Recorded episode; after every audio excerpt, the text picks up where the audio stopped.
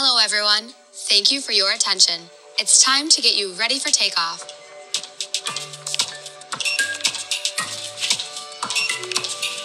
We know you have lots of choices, so thanks for choosing American.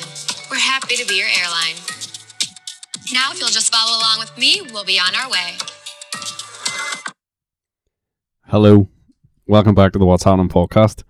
Today I have Josh on, and we're talking about travel. I would say, um, basically everything travel. Josh has been to like near fifty countries, and I've been to a few as well. So I thought, why not get him on talk about shit things that we've done when we've been away. You know, destinations, funny experiences. You know, where would recommend all that sort of stuff.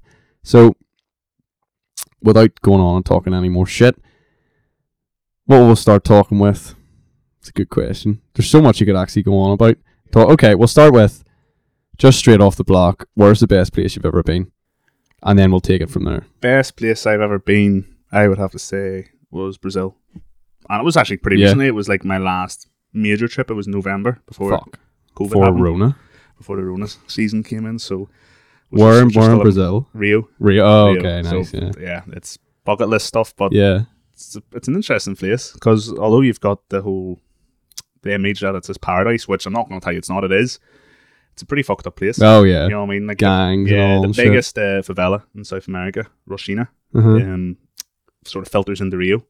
So while you can walk across Copacabana and have the most amazing beach, you fucking gotta watch yourself as well. Yeah, It's, yeah. it's not like super comforting when Yeah. you're there. You know, you they recommend when you go. So I went with my girlfriend. You know, she's not allowed to wear handbag, jewelry. I'm Yeah. allowed to wear watch. Nothing. Like you really don't meant to bring your phone out with you. Yeah. That sounds ridiculous, but it's true. Yeah. because if you're I, for such a massive tourist destination. Yeah, yeah, yeah. If, if you're walking on Copacabana, like don't get me wrong. See when you go to the Christ the Redeemer Yeah. or uh, there's a couple of other places like the Copacabana Fort and stuff. Once you go through like the security pass, you're fine. You can walk Yeah. about wear ten watches if you want. But in the general public, you're really advised against any sort of See, that is so weird. Like, yeah, And that is the thing as well. Like, to be fair about going away and on holidays and stuff, when you go to these tourist destinations, it's it is very like one sided. It's like a Yeah. facade of you know what it actually is. yeah. And it was kind of like I went to St. Petersburg, and have you been to St. Petersburg? I've been to Moscow, never went to St. Petersburg. So like St. Petersburg's really really weird because like the outskirts is all like Soviet shit. hmm You know, like Soviet tar blocks and just Yeah. grey and dull and depressing as fuck. Like, and in the city center is all like because it used to be like the imperial Mm-hmm. capital, so it's all fancy golden buildings, like golden churches. You know, like marble line shit. Like it's ridiculous. Mhm. And whenever you're on the like, even the the metro stations are like made of like crystal, like everywhere, and it's when you're in the city center. You know, it's very much all the tours, everything, all that shit is about all that fancy imperial shit. Mhm. Um, even if you want to go, there are some like imperial palaces like on the outskirts of the city, and to get there, they take you by boat. Like I don't know if boat was quicker than you know going by car. I doubt it. Yeah, but it's a nice experience. It's a nice they can also experience. probably Yeah. charge you more. Well, it by yeah, boat. probably, and also they probably take it by boat to avoid you going through all the like yeah. the sl- like the slums and stuff. And do you know what I mean that way? But yeah, no, I I get your point of view about that. Like I. I don't know Brazil. Like it would have been their summer as well, wouldn't it? Yeah, we went November, so they have Carnival, which is like Oh yes, R twelve. I'll, I'll compare it to, which is I would say January, February is the peak summer, Yeah. but you're talking sort of the equivalent or June, well, the European Uh-huh. June anyway. So it was good, but as I said, listen, it's it's a paradise and it's unbelievable, Yeah. but there's it's not like the safe haven. That's why I think obviously people have you know you see people go to the Maldives and stuff. That's because you don't have no hassle over there. No. You know, you go to your water villa, you chill out, you have that's fine. But Rio, you've got the beaches. But then what? What else apart Yeah. from that? You know, aside from tourist resorts, you know, are you going Yeah, to sit on the beach the whole day? That's there, why I think people would would choose a Maldives or that sort of trip more. Whereas Rio, it's a massive city, but there's nothing in it. Yeah, and there's a lot of people that have nothing, Yeah, and if they see this ginger got, fella yeah. walking in the street with yeah. a watch They on, know you you're not from there. He's got like, something, yeah. perhaps because if he's flew there, you know what I mean? Yeah. It's, whereas they have nothing, so it's it's uh, some of the, the things over there was pretty crazy, but it's it's unbelievable. Like we got a we got an Uber to a place called Museu do Amanhã, which is like Uh-huh. a museum of tomorrow. It's Yeah. just something you do when you're there. Yeah. we went that You go- far. you you'll- never go you'll to try and museum every box. Yeah, holidays, you'll try yeah. and tick every box. But it was the time that Flamengo, the biggest Yeah. football team in Rio, won the Brazilian Premier League on the Saturday Mhm. because two other teams in the league drew, and on the Sunday they actually played in Peru and won the Brazilian Champions League. Yeah. So it's like Liverpool being awarded the Premier League on the Sat- Saturday Aye. and winning the Champions League on the Sunday. It was crazy. It was unbelievable. So they came back from Peru and had an open top bus parade around the city. So our Uber had the detour, and he sort of said to us, "Look, I have to go this way." The Portuguese, there's not great English over there Yeah. for being such a big tourist destination, so this speaks Portuguese, and he was basically telling us he had to go through a street, and sort of not through a favela as such, but he said, "Look, go through this way quickly. It's the best way for us." Yeah. and it was a shady area. Like Yeah. you know, it was really you're sort. of, And there was a motorbike coming one way, and it was a really narrow street, and you were delayed for maybe a couple of minutes, and it was just Yeah, you were unnerving. Yeah, like, it wasn't. You wouldn't have went that. You wouldn't have went to the museum if you knew that was going to be the. Yeah, if you knew that was coming happened, around the corner. There's a lot can be said for planning ahead, but no, I would. I'm not going to run down Rio, but it's Yeah. Gives you the two Yeah. sort of worlds. yeah. So, okay. Um, worst. Worst place I've been. I never like saying a place is bad. Yeah. I never like saying a place is bad. I get bored in like a Brussels or Yeah. something. I don't know. There needs to be something there for me to to be at. I like maybe weirder places because as I've travelled more, it takes something a wee bit different to excite me. Yeah. Whereas maybe someone going on their first trip or someone going I seen like the EU headquarters. I mean, if you've seen it once, you've seen it a hundred times. You know. yeah, because I went to Brussels once and then I went to game with my granddad. And when I Yeah. went with my granddad, was brilliant to travel with him, but for me, Yeah. there was no like bored. fulfillment being there. Yeah, so I always try to try to go somewhere new, and if I really like somewhere, I'll go back. Yeah. I really like Ukraine. I've been Yeah. back, I think, three or four times to Ukraine in the last two years. or- Kiev, yeah. yeah. it's a fantastic city. But then Yeah. no one minute, who, like- who says who says I want to go to Ukraine, but Yeah. really people should because it's incredible. But as far as the worst city would be, or worst place I visited, I didn't like Cyprus. no. Wasn't Cyprus for very Southern or northern Cyprus or both.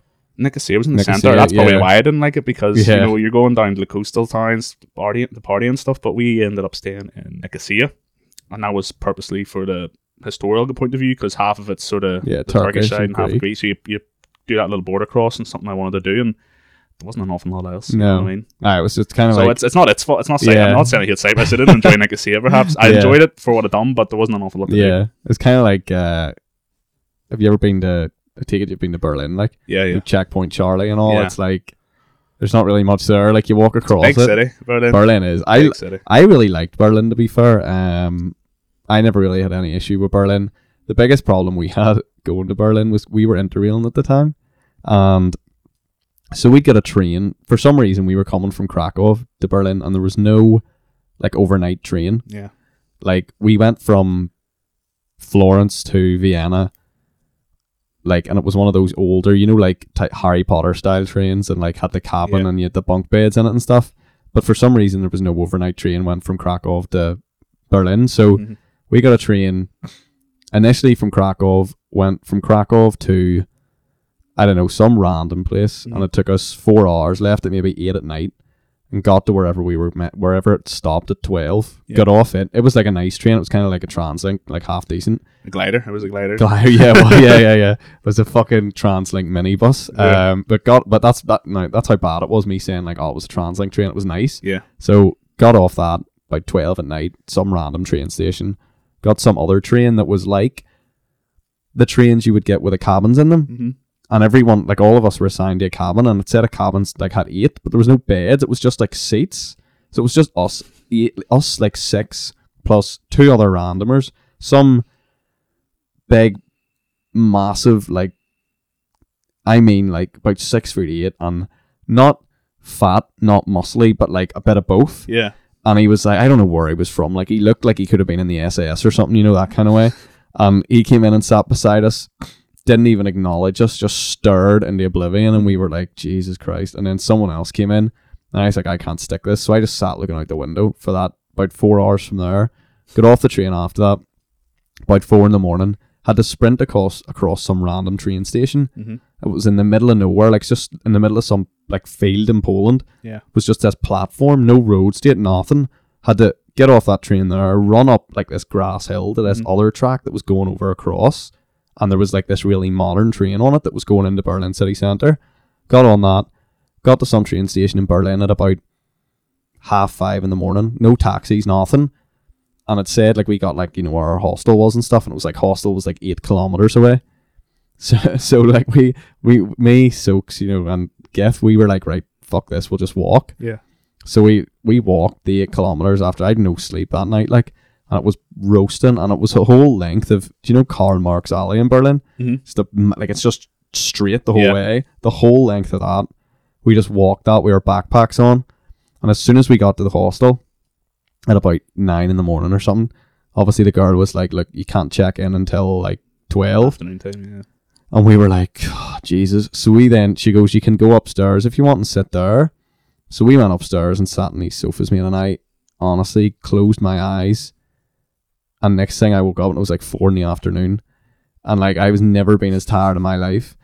But like, the, the hostel there was like class because it was Yeah. one of those ones, you had the bunk beds, but like each bunk bed was like completely like private. Mm-hmm. So you had on each side of the bunk bed was like a wooden wall, and then the side you got in had like a a wooden like like a like a slide thing you could pull across. Yeah. So it was like your own you're in your own wee like cubicle thing. It was and it had its own like light and its own wee like what do you call that? Um like a shelf to put your shit on and all. It was really cool. Like um but some of the hostels we stayed in, like Jesus the worst hostel I think like talking about hostels was we were in Rome and like Rome was class like I loved Rome but the hostel we stayed in was horrendous like there was eight beds in it we went in and it was like some old you know like classical building Yeah. went into the room there was a toilet toilet had no fan in it and there was only one toilet one shower there was no fan and uh, like no window Yeah. in the toilet. So like, see in the morning when all of us were having a shower, by the time the sixth person was going in for a shower, like the place was like the Amazon. It was soaked, Yeah. and like there was actually a towel hanging on the railing that no one had touched.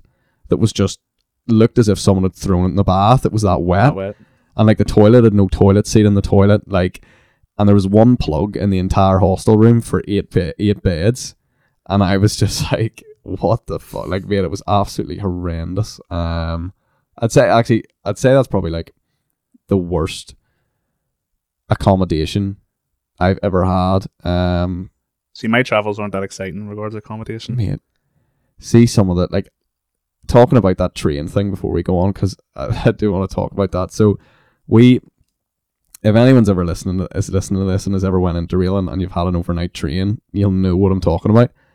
But we so we got a train from first train we got into was Rome to Florence, right? Class like Mhm. TGV, high speed, coolest thing ever, right? Next train we got was from Florence to Vienna, right? And we got on the train. Now it was at least it was about forty degrees, and Florence train station was just like a sauna, like it's just cement Peak blocks everywhere. Peak of the Yeah. summer, yeah. So we get into the cabin just after like maybe it was like seven at night. Mhm. Got into the cabin, no aircon because it's an old train. The windows closed. No word of a lie. One of the boys that's with us is at the front. We're all standing there blocking the entire alleyway with our big bags and all. And the conductor's like, You in here? So we are like, Okay. So one of the boys opened the door. As soon as he opened the door, all I heard from him was fucking hell. And he just turned round and looked at us. and it was like the sheer look of dread in his face. I was like, What's wrong? Like, what the fuck's wrong, right? And he literally went, Jesus, just go in there. and all of us, one by one, stuck our head into the cabin and went, fuck. I mean, honest to God, I have never witnessed anything as warm in my life. Yeah. It was like, the thing was maybe as big as like, if anybody has like a utility room where you keep your like washing machine and shit, the room was maybe that size. Mhm. It had six beds in it, like three bunk beds on either side, Yeah. and the space between each bed, like between the two rows of beds in the middle, was maybe just about wide enough to stand in. Right. Mate, it was an absolute sweat box. It must have been about 70 degrees. I have never, like, as soon as the, the heat hit me, I felt physically sick. Mhm. So we all nominated, you know, Scott Brown.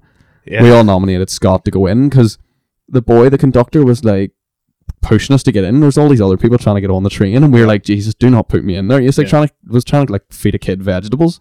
You know, when they're like leaning away and all the conductor's trying to push us into this room. So we got to, like, Scott goes in, claims the top bunk. No idea why, because he obviously rises. yeah. Claimed the top bunk, got up, put his stuff in. And that's the thing, there was no storage space, so your bag was literally the bottom of your bed. The So the bed was maybe five foot long. Mhm. Then your bag was at the bottom of the bed on top of that. and like there was no standing room. Like you couldn't even sit up. No matter what level of the bed you were on, you couldn't like sit up. Do you know what I mean? Like obviously you couldn't stand up. You couldn't even sit up. You had to like 'Cause bend the over. next bed was yeah, it was right on top of you, you. yeah.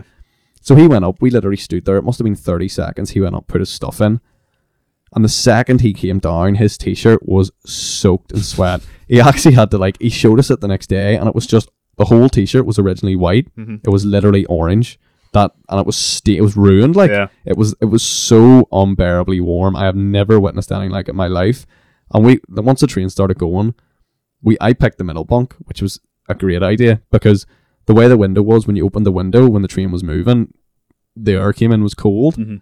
But where the air came in, it only sort of came in and hit the middle bunk Mhm. and then didn't go anywhere else. So like the bottom bunk was kind of okay because it Yeah. got a wee bit, but see the top bunk was still boiling the entire night. And we like I got the middle bunk once the train started moving. I was like, this is fine. Yeah. And we woke up the next day and I was looking out the window and we're like going through the Austrian Alps and all. Beautiful. And I was like, this is gorgeous and all. And then I looked up the top bunk and uh, Sam and or Scott and someone else both sitting there, literally look as if they just went twelve rounds with like Mike Tyson. I've never went like that was the weirdest and the funniest accommodation I think I've ever had. Like I've never like the heat. Honest to God, like do you know what it was? It was like a sauna. Mhm. You know when you open the door to go into a sauna and it initially hits you and you're like fuck, and you know like when you like actually breathe in through your nose and it burns the inside of your nostrils. That's how warm it was. Mate, it was fucking wild. I have never experienced anything like that in my life. I, I was minutes, well, not minutes away, but I was in a real dilemma one night. I went to the World Cup in Russia, and there's a landlocked area of Russia, which you wouldn't even think is Russia. oh, this is in like, Kaliningrad. near Germany, isn't it? yeah, it's like bordering Germany, Lithuania, Poland, Belarus. So I was there um, for a World Cup game, Serbia, Switzerland, and after the match, I was meant to get a 24 hour train from Kaliningrad to Moscow.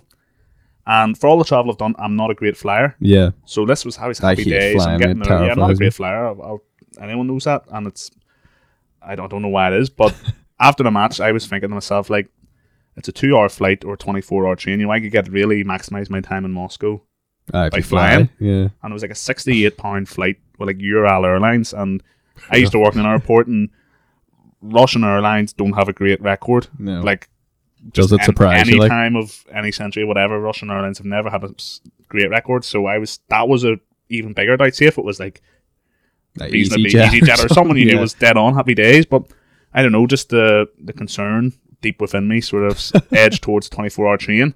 And I remember actually coming out of the stadium in Kaliningrad.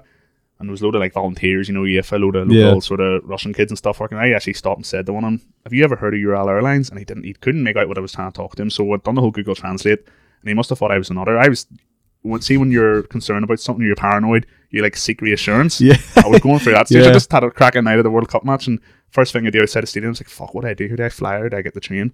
And I flew in the end, and it was like the flight was like delayed by an hour.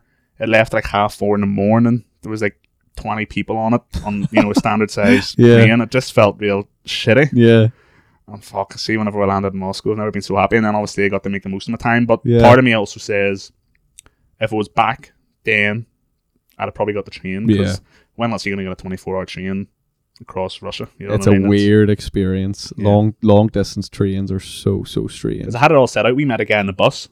So in Kaliningrad, you got a bus from the centre of Kaliningrad to the, the football stadium. Football stadium was a wee bit outside the centre. And some boy, Russian fella, he was talking to me. He says, Oh, I'm same train as you, same train as you. So I thought, happy days, I'll know someone. Or I could, could be in a bit of bother if he's in the same compartment as me. I don't know. So uh, that was all sorted. And then outside the ground, coming out, it says, Nah, I need a fly there. I can't fuck You know what I mean? But I was really paranoid about Yeah, flying. yeah. It was just, I don't know. It was obviously there was a fear of flying of some sort within me. Twenty four hour trains a lot. Like Yeah, or a two-hour flight, and then you're getting an yeah, extra. and you're there straight Yeah. away. I mean, I the hotel give me like I arrived at the hotel, so I say I landed like half six or something. The hotel. What, in the I morning? got there, yeah, Hmm. because we're half four in the morning flight by the time it was Oh, right, yeah, and stuff. So by the time I got there at the hotel, it was maybe like nine. They gave me early check-in and stuff. happy and I days. slept all day. Yeah. I actually slept in and I missed a World Cup match. That was meant to go to. How did you probably got out if you were on the train? No, no. So whenever I went to Russia, uh, once I got off the flight, went to the hotel, I was meant to. I had tickets for a Yeah. match that day.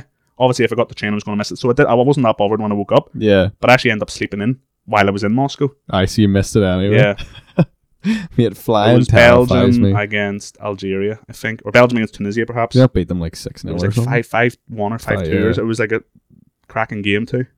Nightmare. Was But- that what do you call a stadium? The big stadium in Moscow, Olympic There's, Stadium. There's? Olympic, there's Nicky Stadium as well, or something like that. But because I was in the zone of potentially missing it anyway, because it was Yeah, you weren't that because the train was going to be the experience. The train Yeah. wasn't an easy way of traveling. It was the experience Yeah. of doing it. But for some reason, I just said, "Fuck, it'll fly."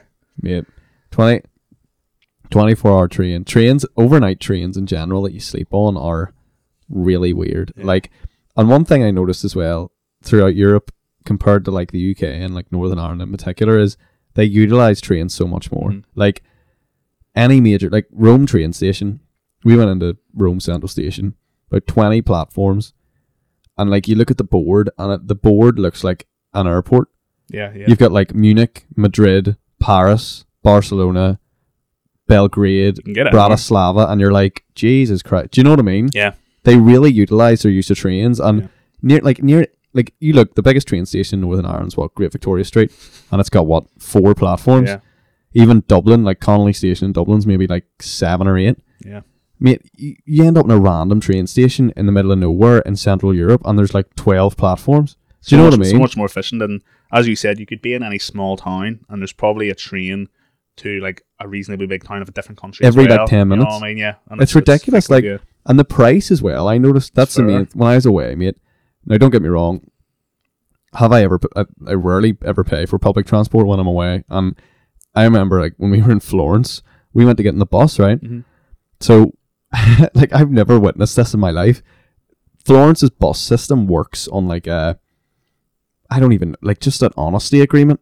You know, like if you're staying in a campsite and have like an honesty box where if you take something, you just put money in. have you been at Dublin Airport? The water. That's what it's like. Yeah, in the box for the it's kind of like that, mate. Like, but you're meant to pay, but it's the way it works. They never check because how it works is you buy a ticket. So there's the wee ticket machines, obviously at the like bus stops, but obviously we couldn't read them because for some reason they were only in Italian, Yeah. and I had no idea what was going on. So we just thought, oh, we'll ask when we get in the bus. So the door of the bus opened, and I goes to the bus driver, "Can we buy a ticket?"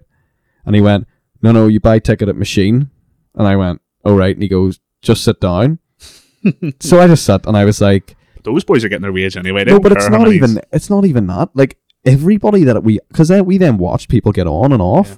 Everyone that got on, the bus driver never checked a ticket. No one ever asked for a ticket. So we were like, "You're meant to buy a ticket at the machine, but no one ever checks whether you buy Checks one or not." buy one So we went. We were there three days. Must have got about fifty buses. Didn't pay for a ticket once. There's various cities I've been to. I think I was in Basel for that Northern Ireland playoff a load of years ago. Yeah. And I'm pretty sure that was like some free transport around that city. And It was Lux- ridiculous. Luxembourg has like certain days of the week that that's free You as don't well. have to there, pay for yeah. it. It was just I honestly couldn't believe it. And then like Rome, the underground in Rome, no one ever manned it, and the barriers were that low, mate. You could have Yeah. stepped over it. Every just everyone just climbed the And then barriers. You've been on some undergrounds where if you don't walk through it within that second, you're getting Oh, clattered mate. by it. There's some risky ones down there. St. Petersburg was like that, mate. It Yeah. was mental. See the doors in the trains were like there was no safety on them, and they just slammed shut. Like if your arm was out, mate, you were losing it. Do you know what I mean? Yeah. And even even London Underground's really like strict. But see something, honestly, just walk on them. You can get you there's means no way. Like you It see was- them boys on YouTube that do them no money challenges and Ah, yeah, to try and get on them and all. there's Yeah. so many ways you can get about. It was like, fucking crazy. And the Yeah. same with like even how cheap it is when you do have to pay for it. Like we got a train from Rome Central Station to the beach, which is about an hour and forty minutes in the train. Mhm. Cost us like two, three euro. Mhm. You think it's about eighty quid to get from Belfast to Dublin? Yeah. Do you know what I mean? It was just crazy. Like, um, but I don't even. I'm trying to think. Accommodation was funny.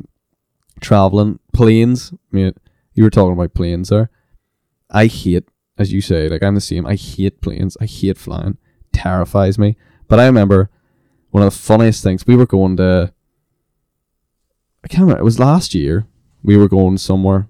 I think we are going to Athens. And I get on the plane, and there was like six of us.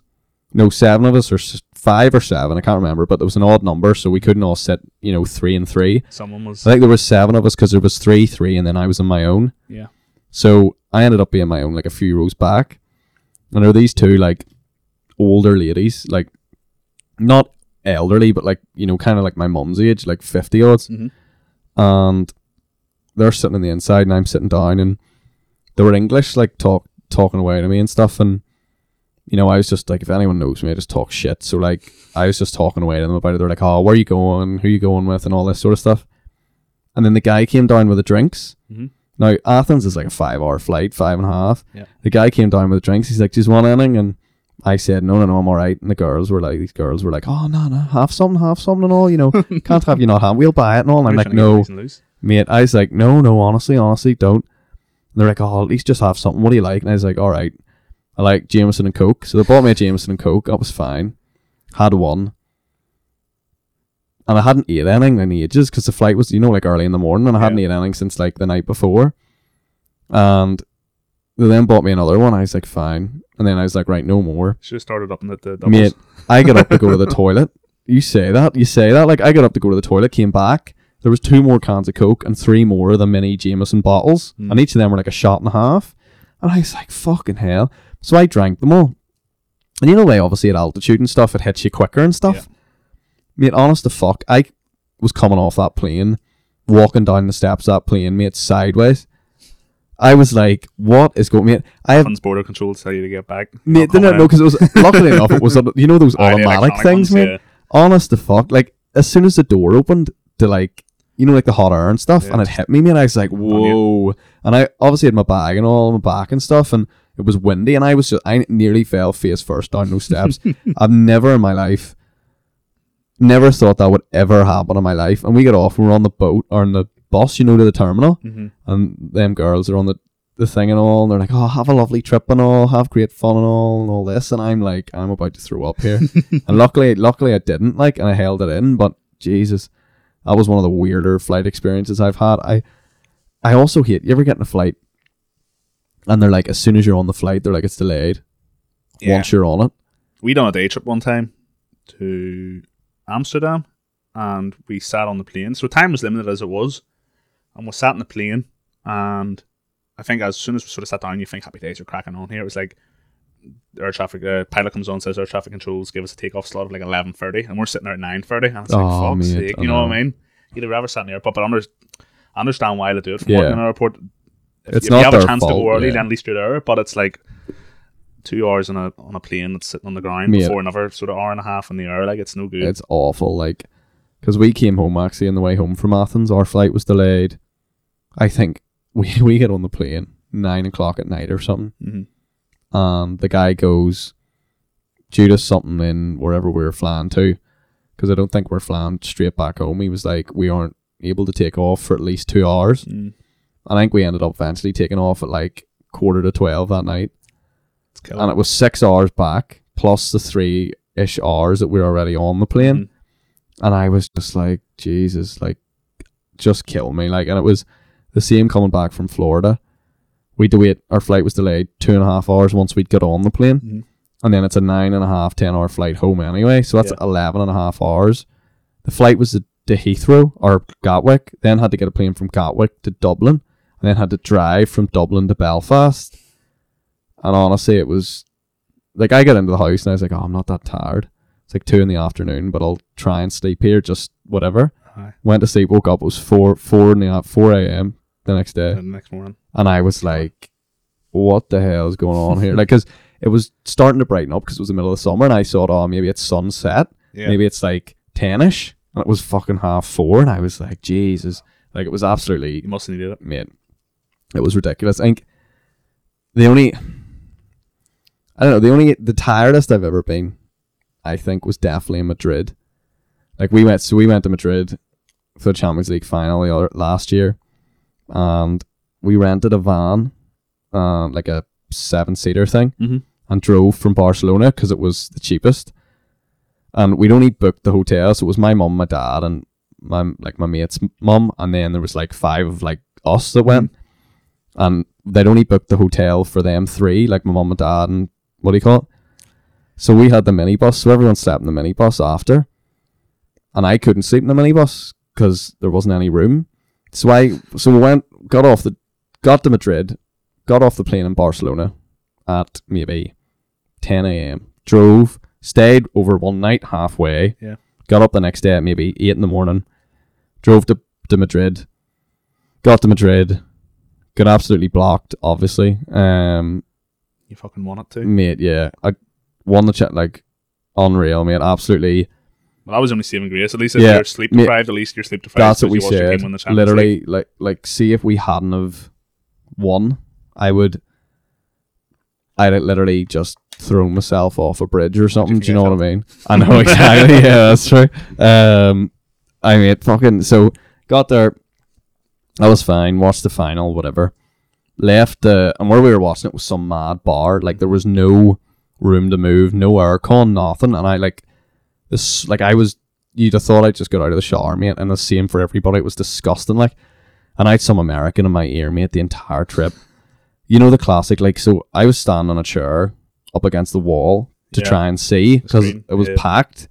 And this American then stands in the chair beside me, and he, you know, talks to me before kickoff, and he's like, he's like, "Hi, man." And he's like, "Right." He's like, "Where you from, man?" And I was like, "Oh, like Belfast." And he's like, "Oh, Belfast, Ireland, bro." He was like, "I got cousins over there, man. Like, I'm ha- I'm half Irish." And I was like, "Man, They all are. every one of them, mate, apparently." So I was like, "Jesus Christ!" So he's like, wouldn't shut up talking to me about this. And he was like, you know, man, like I love Liverpool. I've supported Liverpool for years, man. I get up every morning to go to watch their games and all super early. And I was like, just shut up. So he's in my ear the entire time. Game's over. Leave. Must have took us six hours to get a taxi back to the hotel because everyone was just packed. Literally about six hours. Got the taxi, got back to the hotel. No idea where it was going. Completely blocked. I just grabbed my phone with like an image of the hotel and just went shoved it in the taxi driver's the driver face. knows. And he went, okay. And then we got there, and he, you could tell he was concerned. He was like, "Are you sure this right place?" And we were like, "I think so. Yeah, yeah, that seems about right." And he's like, "Are you sure? Are you sure?" And I was like, "Yeah, yeah, yeah. Sweet mate, sweet mate. Don't worry about it." And he's like, "Okay." Got out, got in, slept an hour Mhm. in the reception. Well, what I thought was a reception of the hotel's Mhm. like sofa, but it actually turned out to be like one of the like booths for, you know, like breakfast.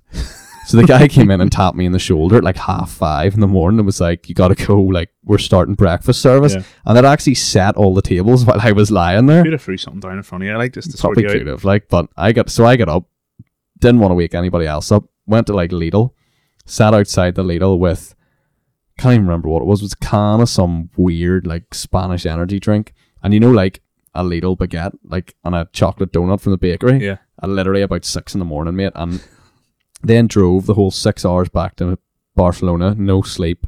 Got to Barcelona airport about eleven at night. The flight wasn't wasn't until like ten the next morning, and you couldn't even sleep on the chairs because they were like They had the wee railings in between. yeah, and they were Yeah. stuck. Do you know what I mean? They're like Yeah. you couldn't move them. And mate, honestly, like I was, the NBA finals was actually on, and I was watching it, and it was maybe ten minutes, fifteen seconds left in the third quarter, and to me, I closed my eyes and opened them again, and the clock changed to like three minutes in the fourth quarter, and I was like, "Did I read that wrong?" And my mate was like, "What do you mean?" I was like, "How long was it? Did I was I asleep?" And he's like, "Yeah," and he was like, "For how long?" And he's like, "About half an hour," and I was like, "Mate, honestly, I feel like I've just blinked." Yeah. and I've never been as tired in my life. Like that was ridiculous.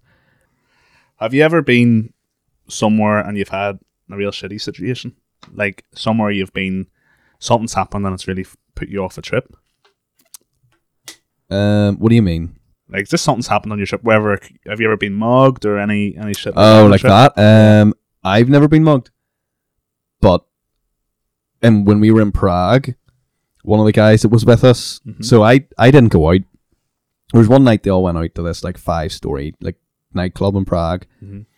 and I don't know why. I just didn't go out, and everybody started to filter in like gradually that night. I think like the first people to like the first other group to arrive in maybe like two in the morning Yeah. and the last group member stumbled in at was Scott again, like stumbled in at about seven a.m., maybe eight a.m.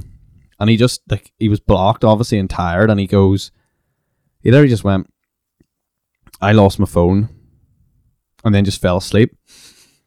And we were like, right, okay. So then, the next like about four, four hours later, he wakes up, and you know, we're like, do you have your phone? He's like, no, no, no, no and he still wasn't concerned. We're like, what happened? He goes, oh, someone stole it on me. And we thought he was only joking. But what happened was, as he said to us, was he came out of the club. Everyone else was gone, obviously.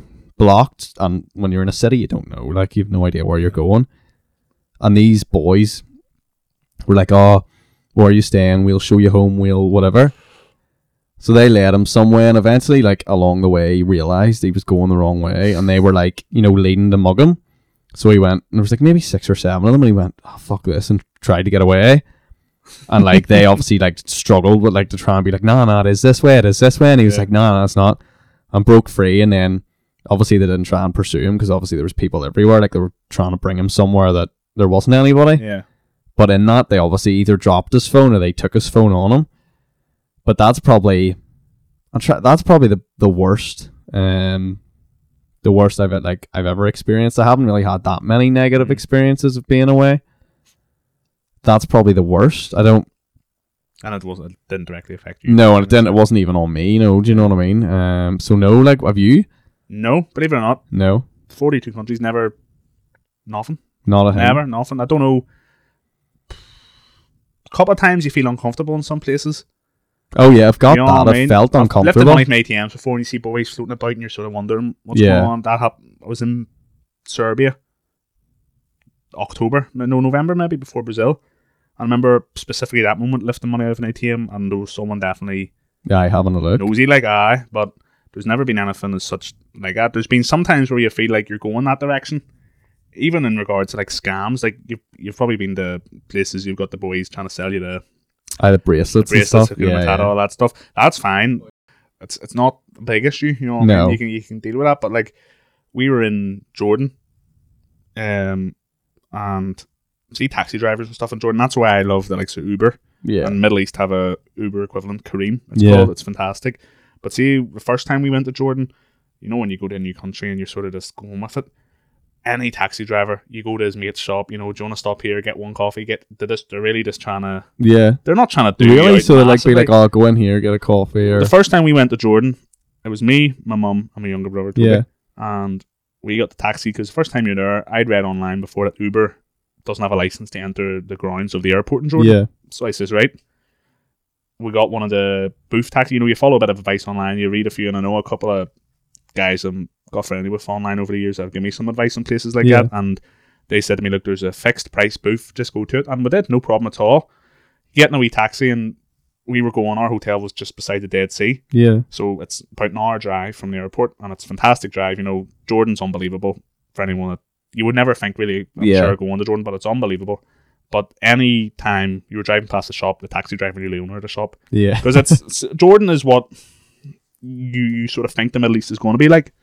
You arrive, so that it's got a bit of posh airport, you know, lots of marble. Yeah.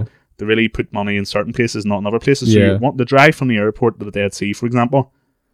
You're pretty much driving through the desert yeah, to an extent. There's a few small villages which are very run down, and but there's no danger in Jordan. You know, yeah, yeah. there's obviously a typical stereotype when you think of Middle East. I just assume like ISIS are ISIS, you think I'm going to end up in an orange jumpsuit here and on Getting run over by a six. tank or You know what I mean? Yeah, you think that, but Jordan's hundred percent, and touch wood that they never go down that Yeah. because it's a fantastic country. You've obviously got the Dead Sea, Petra, which is one of the Yeah, wonders of the world, which is just unbelievable. But even at Petra, you've got That's uh, the Badoons. That's the what do you call it? like the building like carved into the rock, isn't? Yeah, yeah, it's, on, it's, Yeah. A, it's a whole city in the rocks, and there's Badoons, which is like putting it in street terms are like sort of desert gypsies, yeah. but they're nice guys, but they're like they'll always try and scam you. Tusken Raiders. Yeah, but they'll always try and Yeah. scam you. They're, they will never do anything out of their own kindness without Yeah.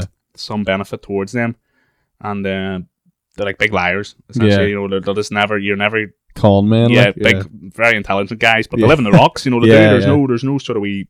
You know, when you go to Disneyland and all the guys come and dress up and go home. These boys live out in the desert, Yeah, so it's incredible. But Jordan's the type of place where you feel like a lot of people know each other, and you're getting on a taxi. The taxi driver says, "Oh, my friend has a frankincense myrrh shop. You want to go and get some frankincense and myrrh? You know all this because it's they're they're big on all that. Yeah. there. It is what it is. You Yeah, know, yeah, you think when you're growing up, whatever you're brought up, you know."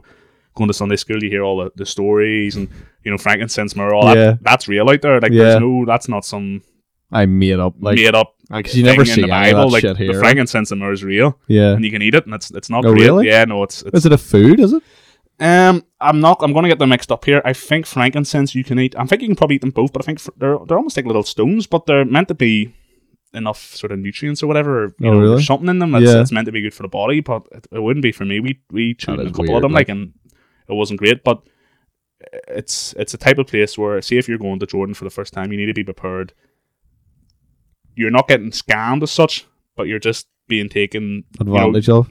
advantage of to an extent. But if you don't buy anything in these shops, it's no problem. But see, to be honest, see when you're that far, what they're looking you to buy is not much. Yeah. You know, financially compared to, you know, arming and ways Yeah, yeah, is yeah. super super massive compared to theirs. So you're not you're not losing much. You know what I mean? And you could you could end up sit, sitting to saying to yourself, I'm haggling over twenty p here. And I'm sure there's experiences. I've never been to proper Asia, but I've seen enough content from Asia to know that I see guys online and they're haggling over twenty p, and you're like, just go with it. You know what I mean? Just give it to them. Yeah. Like, yeah. because I find myself as the years have went on, I've got really, I'm not going to say uptight, but I don't like being sort of messed about when I'm Yeah. abroad. You sometimes you know when you are or not. Oh, you can so tell. the second yeah. time I went to Jordan, I went with my girlfriend, didn't go with my family, so I knew what's going to happen. We're on the same tour from our hotel to Petra. I knew the Badoons, what they're up to. I knew the taxi drivers, so that's why I don't cream every time. You, Yeah. it's there's a lot can be said about having that knowledge, and it's a bit of like you know being a bit streetwise in these places Yeah. because it's easy to go to Jordan.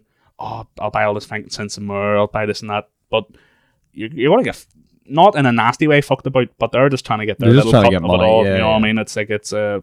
They're just trying to be like a business as Yeah, well. yeah, Yeah. so. But Jordan's an interesting place. It. Yeah. Jo- I would really recommend Jordan. I've never like, because it is that idea. You know, people look at you know anywhere in the Middle East and they just Yeah. instant, instantly assume people are getting bombed left, Yeah. right, and center. Jordan's and the one. Well, I'll tell you. Well, Lebanon is okay as well, but Yeah. Lebanon it's had its it, it has like. a history and it's probably not too like it's not too much would take Yeah. to start it again i guess yeah, true.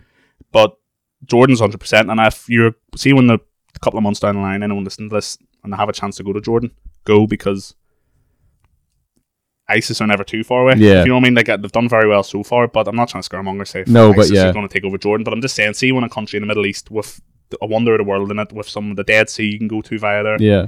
go when it's safe. And it's like I went to Israel about maybe about a year and a half before that, and Were Tel Aviv, Jerusalem. we went to Tel Aviv. We'd done Jerusalem. We'd done um, the Dead Sea from the Israeli side, Yeah. and I've done it a couple of times from the Jordanian side.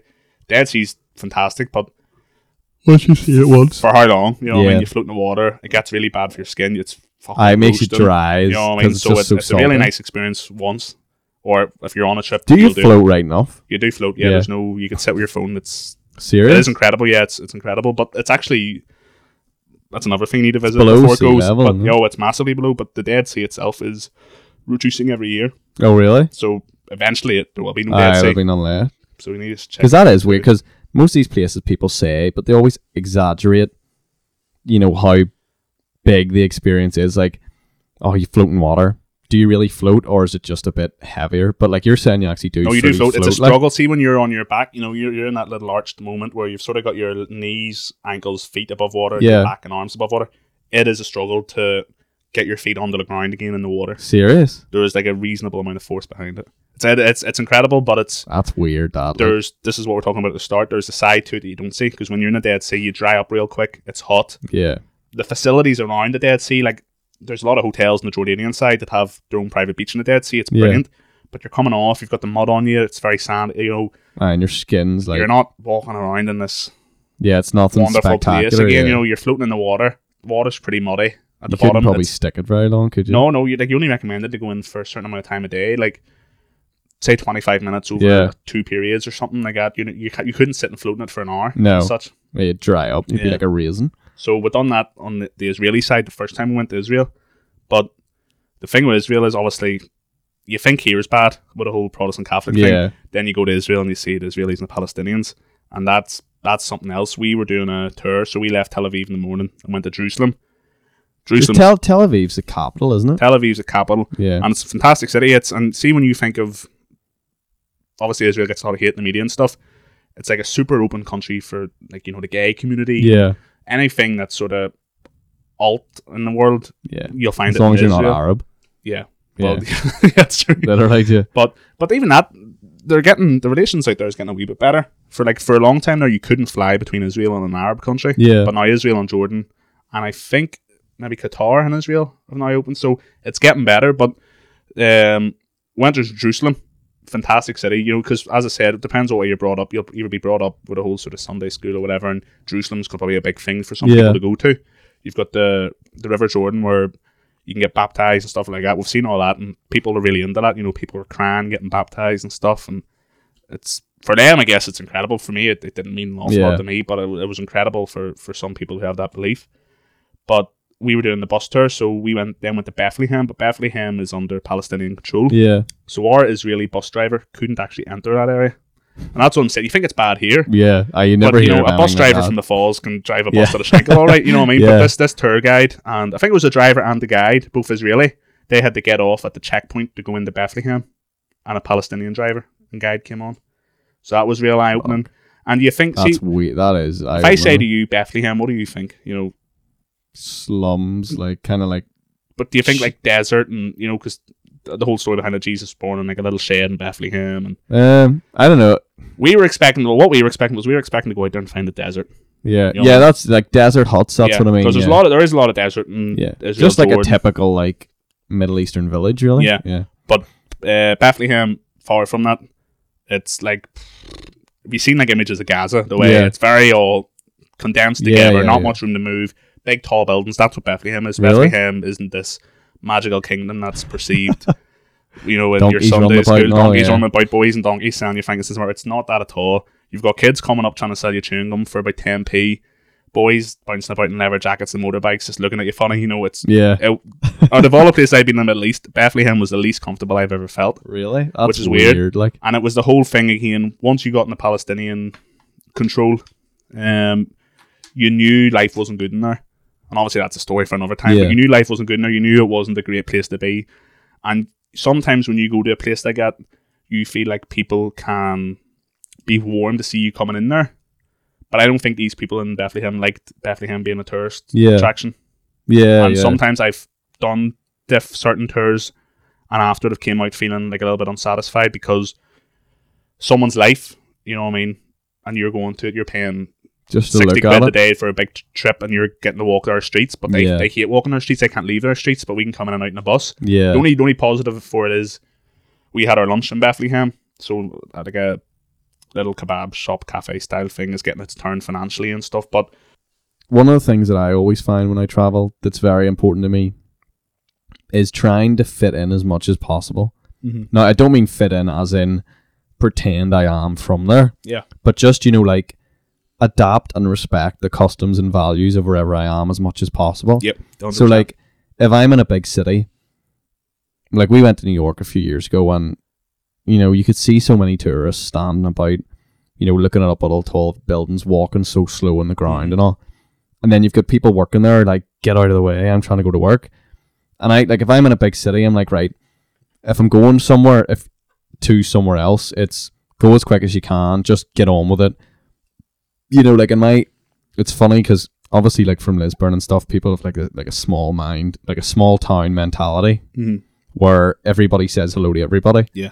You know, like if you walk down the street, you say hello to someone regardless of who they are. Whereas in big cities like that, you just ignore no people. time for it. No. Yeah, there's no time for it. And like people would be sitting and like it was like oh smiling at people and all, and I'd be like, why are you smiling at them? And they'd be like, oh, because it's nice. And I'm like, yeah, but they're not going to smile back.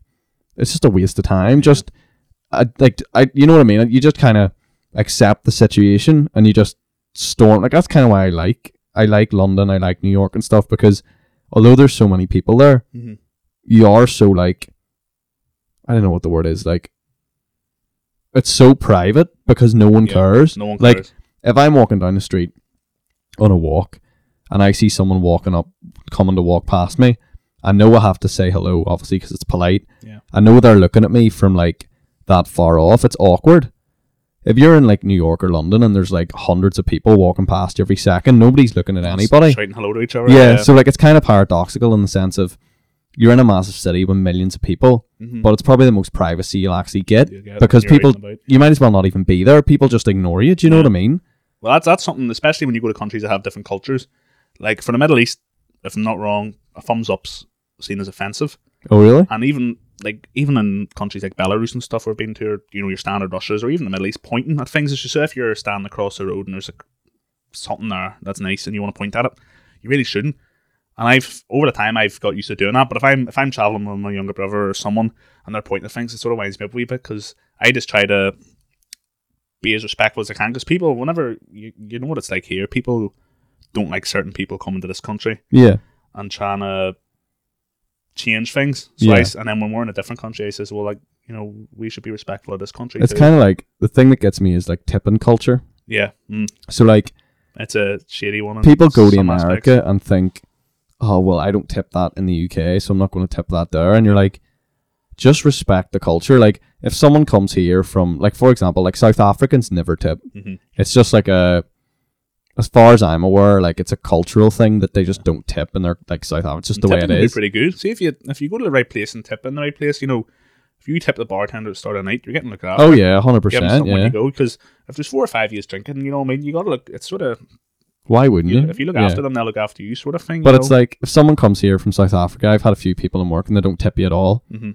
and I'm like, oh, it's just your culture. But then I'm like, if I went to America, I would tip more than I would here because I want to respect their culture. yeah, yeah, You're kind of like, why don't you just respect our culture and tip? Do you know what I mean? Like that's just a small, like it, it doesn't really bother me that much, but it's just an example. It's the only like kind of example I can think of off the head. Do you know what I mean? And it is kind of like the tube and stuff. I've always noticed, on like any sort of underground travel, you don't talk. yeah. Do you know what I mean? Like Heads down. you get, yeah, you literally, even if you're on with people, you know, you just get on it and you stand there. There's no quick how you No. at. No one cares. Yeah, No one gives a shit. You just stand in silence, don't look at anybody, look at the ground, and then get off, yeah. The, and Amer- away you go. the American tipping culture is pretty weird. The hotel I work in, you get a couple of Americans coming there, and the role that I'm in, I don't necessarily do is give a service that Yeah. warrants a tip, but sometimes they're very keen to tip you, and I don't like doing it because it, it's for me, and I think maybe in this culture, it's not massive thing tipping in Northern Especially Ireland. not in hotels. you know, you know, in hotels, there's some things you do, and Americans just want to tip you. You know, what I mean, it's almost as if they're very good. Like, you know, I'm American, I tip. Here you go. Whereas, I don't know, like tipping in Northern Ireland, it's not massive. It probably happens in restaurants, and you know, that's about it. restaurants Maybe the odd bar. The are bar, but some bars are too busy to even yeah, build up that tips. rapport yeah. with the because you don't just. Oh, I think in America you tip because it's a culture where, in a country like this, you need to earn the tip. Yeah. You know, you're not. Oh, no, you're right. You're 100% cunt, you know right. Yeah, They'll be a no, no, no. or something like that. 100%. It'll put you off. Sort of that sort of thing. You don't because then if you do it to everyone, it loses the value Yeah. of what it's for. Oh yeah, hundred percent. Um, another thing as well, actually talking about culture things, I noticed it just came into my head in America. Americans never say you're welcome, Mm. especially in New York. They just go mm-hmm. Like if someone like the amount of times someone held it. No, not obviously they do sometimes, but they don't. Like a lot of the times they'll just sort of go like mm-hmm. Mm. Like you'll hold like they'll hold the door open for you, and I'll go oh thanks very much, and they'll just go mm-hmm. Do you know what I mean? Yeah, yeah, Like to us that would be rude. Yeah. Like and they're not being rude because they wouldn't hold the door open in the first place yeah. if they were being rude. Do you know what I mean? And like whereas here if some, you go, Oh, thanks so much for doing that and you went, You, mm-hmm. you, just- you just go back and forth too many times. Over Yeah. here. You say even on the phone, goodbye, goodbye, see you later. Yeah. blah, blah, blah, all the best, sure, yeah, whatever, whatever. But like literally just mm-hmm. Do you know what I mean? And the more I thought about it, I was like, Yeah, all they have to do is acknowledge your thanks. Yeah, Them Well, doing that is acknowledging your thanks. Yeah. Whereas here it's like you have to almost thank go- them for thanking you. Yeah. and then it just It's like- yeah, thank you. Oh, you're welcome. Don't worry about it. Yeah. Whereas in America, it's like, thank you. Yeah. Yeah, thanks. That do you know what I mean? I did do you a favor. yeah. Thank you. I acknowledge your thank you. Do you know what I mean? I accept your thanks type As- thing. It's just weird, as you say, because realistically, there's probably nothing wrong with it. It's just No. a culture thing. Yeah, it it's like, just a pure culture thing. I'm a- I really like the cultures in Russia and even Yeah. in the Middle East because the media would have you believe something else about some countries, in my opinion, anyway. Like Russia, there's no there's problems in Russia, but Yeah. they're not what the media makes you think they are, and the media would have you think that America's the be all, end, not the be all end all such, but you know what I mean. yeah. But realistically, I can promise you now, if you go to the Middle East or you go to Russia, you'll get far better hospitality than if you go to Yeah. America. But you wouldn't think that if you if you watch the news. Not from the and TV everything, and know what I stuff. mean? No. Like I, in Ru- I never had any issues in Russia. Um, Russia's fine. Uh, Like uh, Yeah. whenever I went to the World Cup in 2018, people says to me, "What are you going there for?" You know, Russia, Putin, this, that. You know, because there's they've obviously there's a certain level of corruption, But me as a single tourist, unless you really start fucking about over there, Yeah, you're not I going had to have no any issue. problems. No. Um, to be fair, when we got off the cruise ship, there was a thing written on the wall that said "tourists go home" or something. But like, you get that everywhere. Do you know get what I mean? And yeah, as you said, you There's literally like in Dunmurry, there there, there was an SS logo drawn on the Yeah. on a brick wall. Do you know what I mean? Like Yeah. you get it anywhere. It doesn't represent the overall view of anybody that's there. But I like one thing I noticed about Russians is they're very funny. Hmm. You know what I mean? Like they'll they'll take a laugh. Do you know what I mean? Yeah, like yeah. any of the tour guides we had, you could joke about with them. You Yeah. could. Do you know what I mean that way? Um, which you you don't you're not led to believe that. They're you're good led, people. Yeah. I on the bus back from a match in Moscow.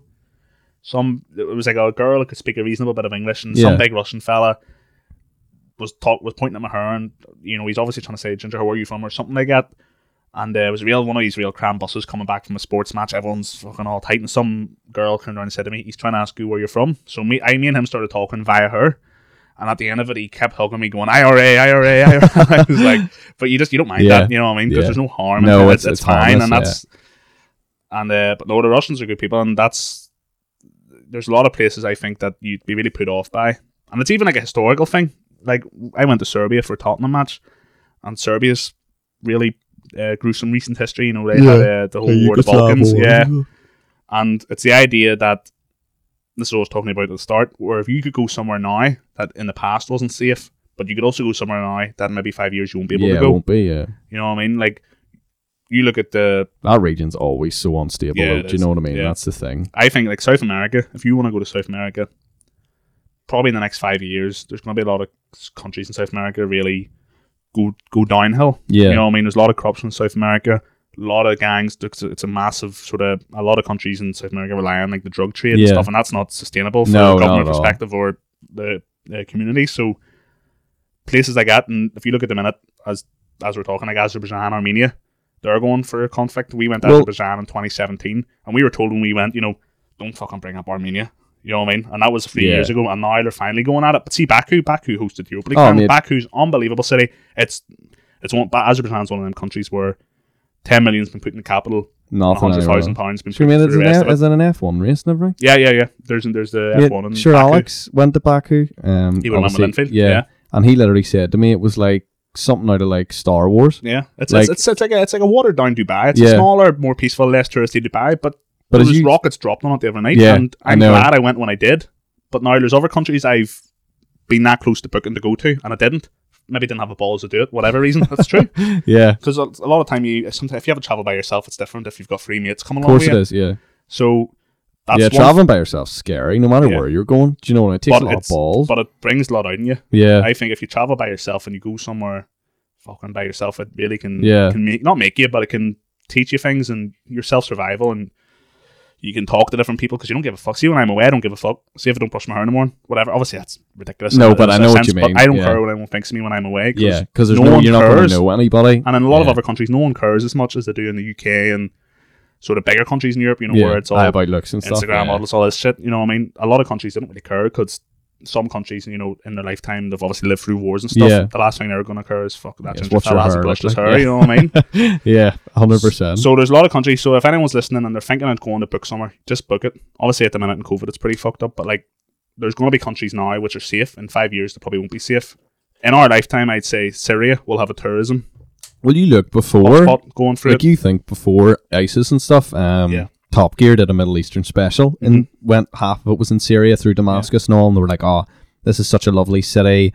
You know, and it is. It is so much history. Yeah, like oh yeah. Damascus, like Accra, and all. All those Yeah, yeah. places have so much history, and they do have so much tourist like stuff to do in them. Yeah, in our lifetime, there will be one of these tour companies offering you will go to Syria and have no hassle. Yeah. I'm certain of it. Oh yeah, even the north part of Iraq, which it's sort of formed its own little region, Kurdistan. Yeah, Tourists are going there at the minute. Well, not know. at the minute in COVID, but tur- you can go there, yeah, and, it's, like, but ten years ago you wouldn't have, fucking- you wouldn't have went near five, the even place. five years ago. And that's why I'm. That's my view on it now. Is Egypt is reasonably safe to go to.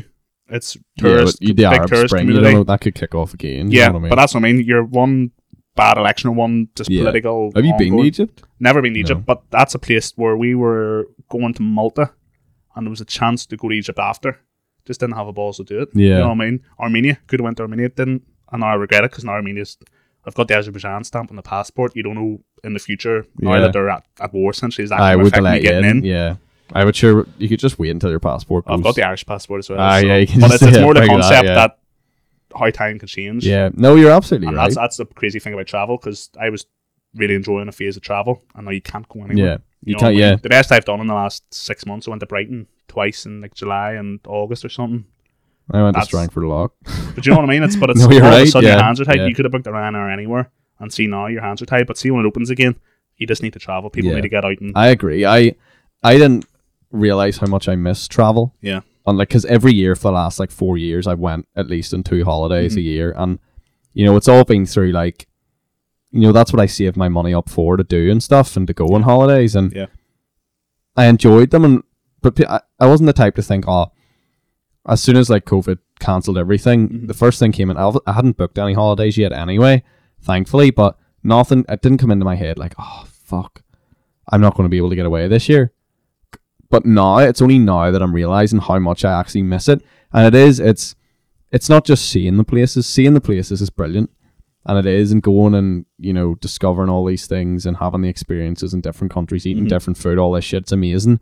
But it's also the memories you make. Yeah. Whether you do it on your own or whether you go with other people, it's you know the amount of characters I've met in hostels and stuff throughout my time that I'm just like I'll never forget that person. Mhm. I spent maybe a day talking to them, even a night, two hours just talking to them in the room before going to bed, and I'll never forget. They're just constantly like a memory in my head. Do you know what I mean? And Yeah.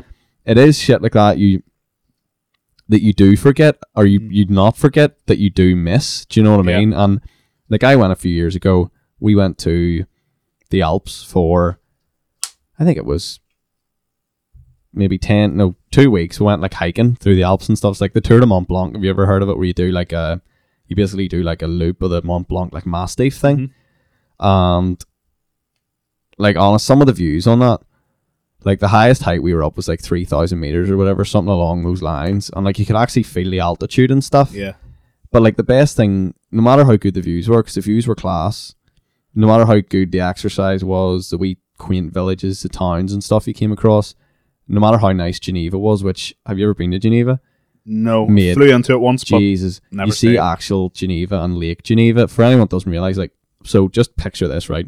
Lake Geneva is like a lake in the center of obviously Geneva, and Geneva itself is like in the center of the Alps. Mhm.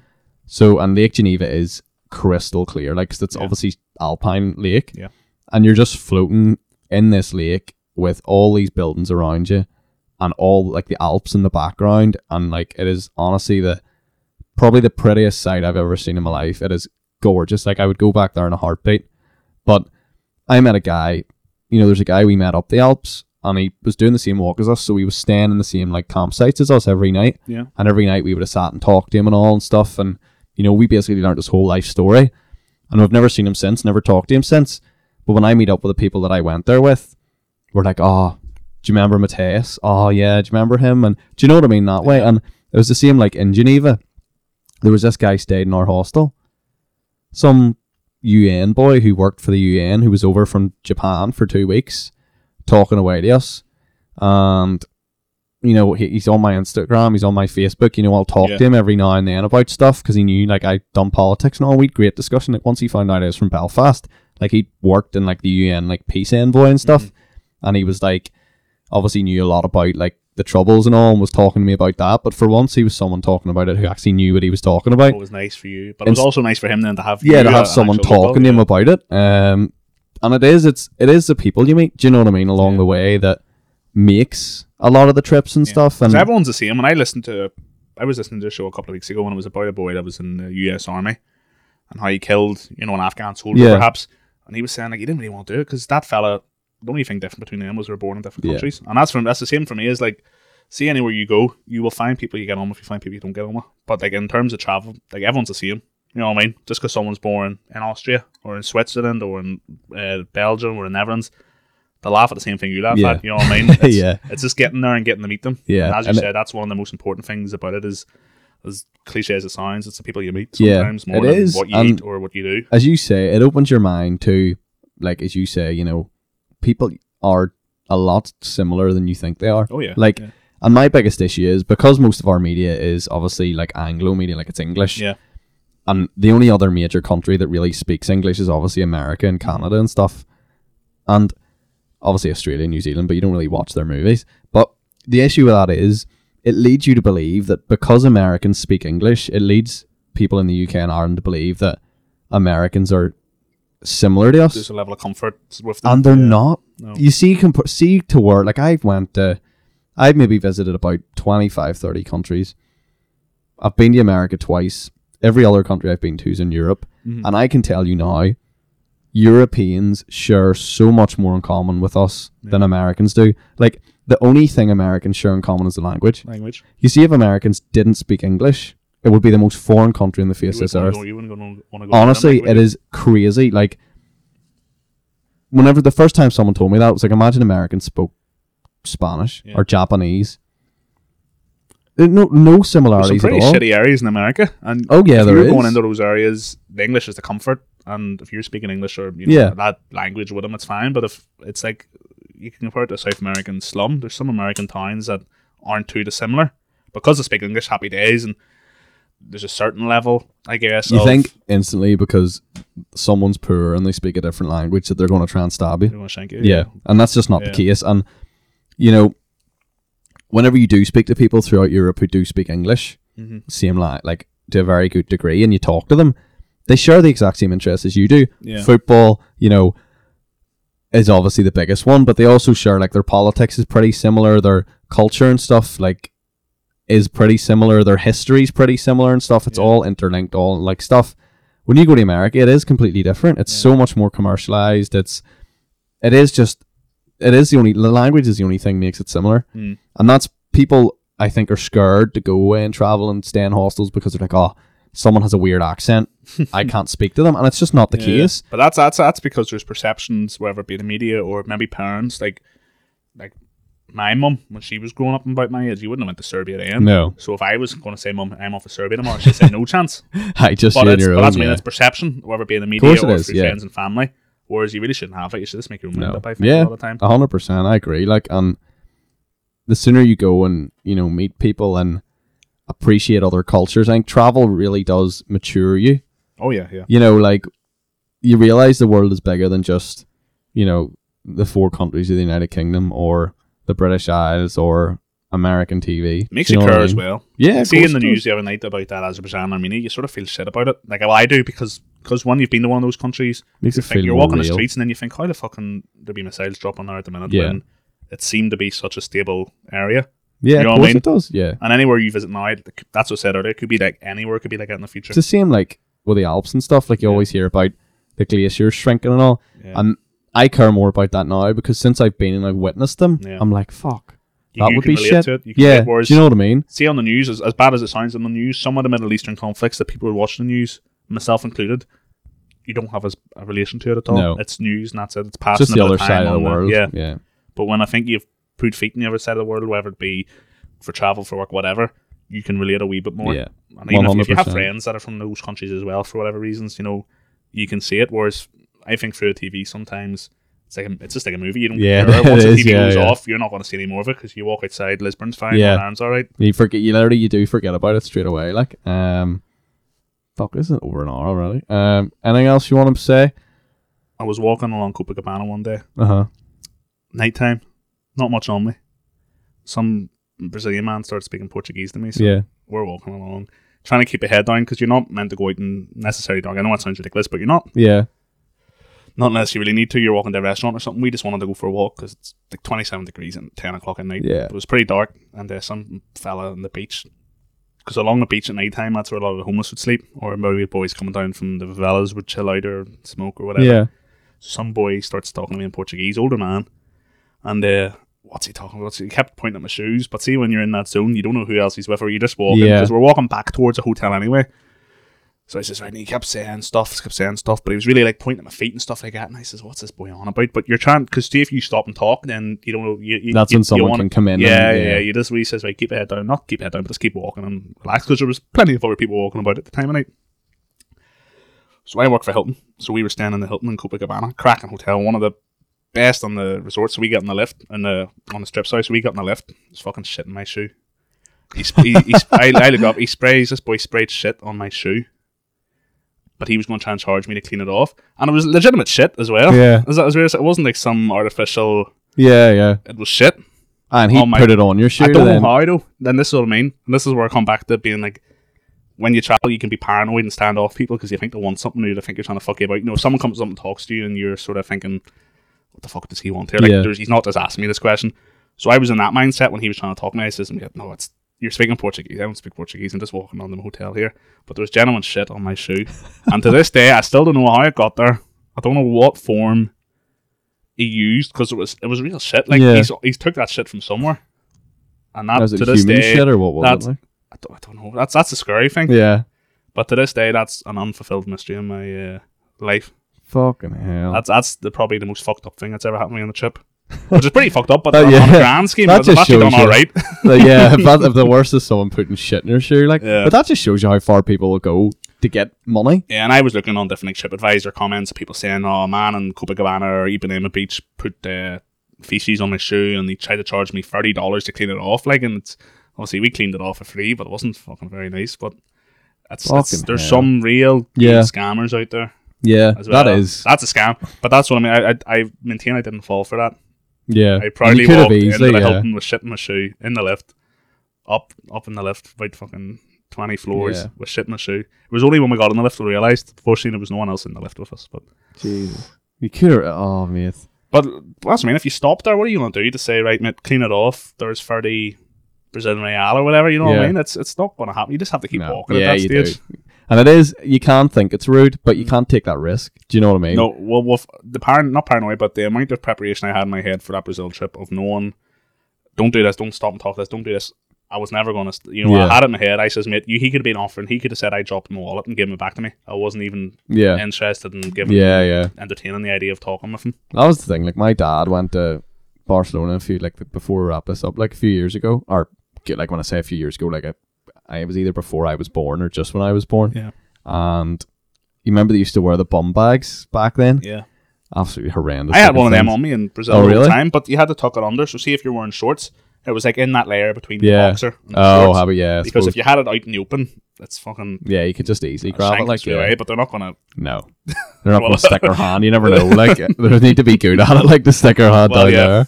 But um, I so he he had like give the bum bag out and all, and some wee kid came up to him and was like trying to sell him flowers. right. And my dad was like, "No, I don't want any. Don't want any flowers or whatever." Mhm. And as soon as like your man kept persisting and all, and then eventually the guy, the wee kid, just went right fine and ran off. And what had happened was in that time he was distracting my dad, and like his other mate had like came up and like taken his wallet out of his bum So, bag and do you know what I mean? that's no, what I mean. that's what I mean. You, it's the second you stop, it's game over. Yeah. Do you know what I mean? And like to my like to my dad, he was doing the right thing. He's like, no, I don't want it. I don't want it. Fuck off. Mm-hmm. But by even entertaining them, your man had swooped in underneath and taken it. Do you know what I mean? Yeah. So it is. You do have like. We've just went obviously from talking about how we should be nice to people, and now we're like, oh, also don't talk to anybody. But you know the situation yourself when you're in it. Do you know what I I mean? mentioned earlier, you need to have a certain level of streetwise, and it's not something that you're you learn it. You Yeah. just know, and whether it be sitting reading different things online at night, seeing what sort of what's a standard scam in that area, for example. yeah, You know, you can go to, as I said, you can go to a place like Paris or Milan, and you'll get the boys trying to do the put the wristbands on you or whatever and bracelets on you. That's fine, but it's when you go to these places and they're shit in your shoe. yeah. That's where you it's a different to, level, like isn't it? That's Like, where you, yeah. That's where you need to be on your toes. yeah, But, you're up against it there. but what do you, but at the end of the day, like What do you what do? do you do if someone's willing for the sake of say 10 or 15 quid to try and I know. spray shit on your shoe and then subsequent, uh, subsequently clean it off Yeah, for ten quid. Do you know what I mean? quid. Yeah, like it is hard to win in a situation like you're that. not, do you're you not know even, what that's what I mean he was never guaranteed to get me to stop No. you know what I mean? he could have shot me in the ankle and I'd have probably still walked Yeah. on because I think like there's something else he's getting at he's not just going to shoot me in the Yeah, ankle you know what I mean so yeah. whatever he was saying to me I would actually probably be more concerned if he spoke English Yeah, If he spoke- if he spoke English he'd probably knew what he was saying more but the fact that he was speaking Portuguese threw me off a little bit because why is he speaking I'm clearly a tourist and ginger for a start I'm walking about at night time pale as anything. Pale Like, the same as me. I can't You know get what I away mean? with it. Like you're not. I'm not some local fella here. Yeah. Like it's just came down from one of the favelas to have a walk. yeah, So why is he really speaking in Portuguese? So that threw me off as well. But I just had to keep walking. But there's so many scams out there. You can you can get done by. Like Yeah, that is the thing. and Yeah, it's shit part of travel. yeah. Scams. It is, like of that. course, it is. because Yeah. you could have a young couple on their first holiday going somewhere. You know, anything can happen to them in regards to scam, whether it be they, they lose out in a couple of euro or they get something stolen, and that Yeah. could just change your perception on a country or traveling or just anything. Oh yeah, you know, hundred getting- percent. Especially if people are nervous before going away and stuff like that. So it's a real shitty part of travel. but Yeah, I think it's something you have to just You have to- accept that it's yeah. there. and you know have what to be mean? streetwise about it, as you say. Like I think, yeah, it's like be nice, obviously, but don't be stupid. Yeah. Do you know what I mean? Um, I remember actually. This is the last thing. Um, Uh, we were in talking about people trying to get you to buy shit and all. You know the way like outside restaurants and stuff and like beaches, they always have the boys trying to bring you in to eat, Yeah. and they're like, "Oh, come on in, look at this menu, whatever." Yeah. Well, we were in Tenerife and there was two boys standing beside each other, both two restaurants like right beside each other, both like sold sold the same shit. It would be like the same as on like Burger King and McDonald's side by side. And we went into one and the boy had brought us in and while we were talking to him, the other boy had came over from the other restaurant and tried to bring us into his and all and we were mm. like, We'll just go here. Like what like the fuck? Yeah. war. Literally. but what had actually happened was your man was in from our restaurant was talking to some other group of people Yeah. and the other guy butted in and pushed him out of the way. And your man was having none of this, and your man pushed him. Then your other man swung for him. So we're sitting eating our dinner, and these two boys that with the menus are literally punching the head off each other out the front of the restaurants. I, the weirdest thing I've ever, but it just shows you, you know, how far people will go. Like Yeah. they obviously get paid for how many people they bring in and shit. Yeah. And you think how far Probably most they, of their wage is probably based on Yeah. commission coming in. and you think how far they've went. Do you know what I mean? Yeah. Just to get a few extra people in to the point where they've actually started digging the head of each other. Do you know what I mean? Like Yeah. it is. It just showed like they will do anything for money. Um, but yeah, I think anything else to add before we wrap it up? Before we close off, what's the last, what's the first country you're going to go to when the world's normal again? Oh You pick anyone. I'm not saying like what what, what makes sense or yeah. pick any country. Oh, the fir- mm. That's a really hard question. Morocco, because we were Morocco, I was nice. meant to go to Morocco before. That's that another place happen. where I could have ticked the box, didn't, and Shit probably yourself, subsequently regret it now. Yeah, What about you? I would like to take Lauren? my girlfriend off. I've been here. I've been up watching Lauren the last few weeks in football. I've fucking seen Yeah. enough of that place. Um, I'd like to take my girlfriend. She's never been to Russia. I'd like Russia, to, but yeah. like do Russia, like get the Trans-Siberian Express across. Yes, But in terms of like individual travel, Iran, Iran. pretty high up there. Like Iran's okay Tehran? at the minute. Yeah, Tehran. Yeah. Yeah, I know That's a guy that's went Tehran's there three or four times. Like pretty committed to going Yeah. there. Like he enjoys it that much. It's it has its problems. Obviously, yeah, civil rights issues, but But as a meal, but as a meal, Yeah, you're all right, It's, it's actually a little bit Yeah. different. So I will probably make use of my gender. yeah, the one benefits in that one. because that's another country you don't know. Yeah, what's going to happen in the future? Yeah, yeah. No, we were meant to go to Morocco beforehand with like a uni thing for like six Yeah. days, and the flights were only like a hundred quid round trip. Yeah, yeah. And obviously, Corona fucking it's very cheap that, to eh? travel. Yeah, that's, it what, is, that's yeah. what we'll close off on. You can travel cheaper very cheaply. Yeah. You can travel very cheaply. Maybe not immediately after Corona, but yeah. it's possible. If you if you go the right times, you pick the right places. It's not expensive. Do you know what I mean? Um, you get the right like you could easily go. You could get a flight for sixty quid, Mm-hmm. like, and you could easily get a hostel for like in Krakow. Our hostel was like seven quid a night. Yeah, Do you know what I mean? Yeah. You could stay there a week for what forty seven quid, Yeah. forty nine quid. Even. and some Do you know really shitty countries, you can get a, a good hotel for twelve yeah, quid. yeah, yeah, exactly. Do you know what I mean? Yeah, fucking fifteen quid for a fucking five star hotel. But yeah, it is. You're right. Um, people just like I would say. Last thing I would say is, do not go to tourist traps either. You know, like going to like um Benidorm, all that sort of stuff. Like it's Fuck all nice. Get yourself but- to Ukraine. Get yeah, yourself to fucking. somewhere off the beaten track. That's one, you'll enjoy it more. It's more of an experience. It's more real, and Yep. it's cheaper as well. Yeah. Do you know what I mean? It's a lot you cheaper. get yourself to some of the smaller Eastern European countries, Yeah. especially. oh, they're cheap as chips Yeah. yeah. for And once you know ran Ryanair flies, then at least that's how I got to Jordan. Yeah, So just go for it. So if anyone's if anyone listens to this that's feeling motivated post COVID, just get in Skyscanner and fucking book Yeah. something, please. yeah. Go to Jordan ASAP and then Yeah, let us know. Yeah, and then I'll get my commission off the Jordan Tours Yeah. board. you get a camel or something. get a few. fucking right. You get some more frankincense and myrrh. like. No um, more of that. fucking sticking. Um, yeah. Um, thank you very much, Josh. Not a problem. Thanks for Um, having me on. Yeah, it was good chatting no with you. It was good fun. Um, yeah, hopefully people more decide to go to different travel destinations rather than just Ibiza. Do you know what I mean? From this, um, yeah. Thank you very much for listening, everybody. Um, see you next time.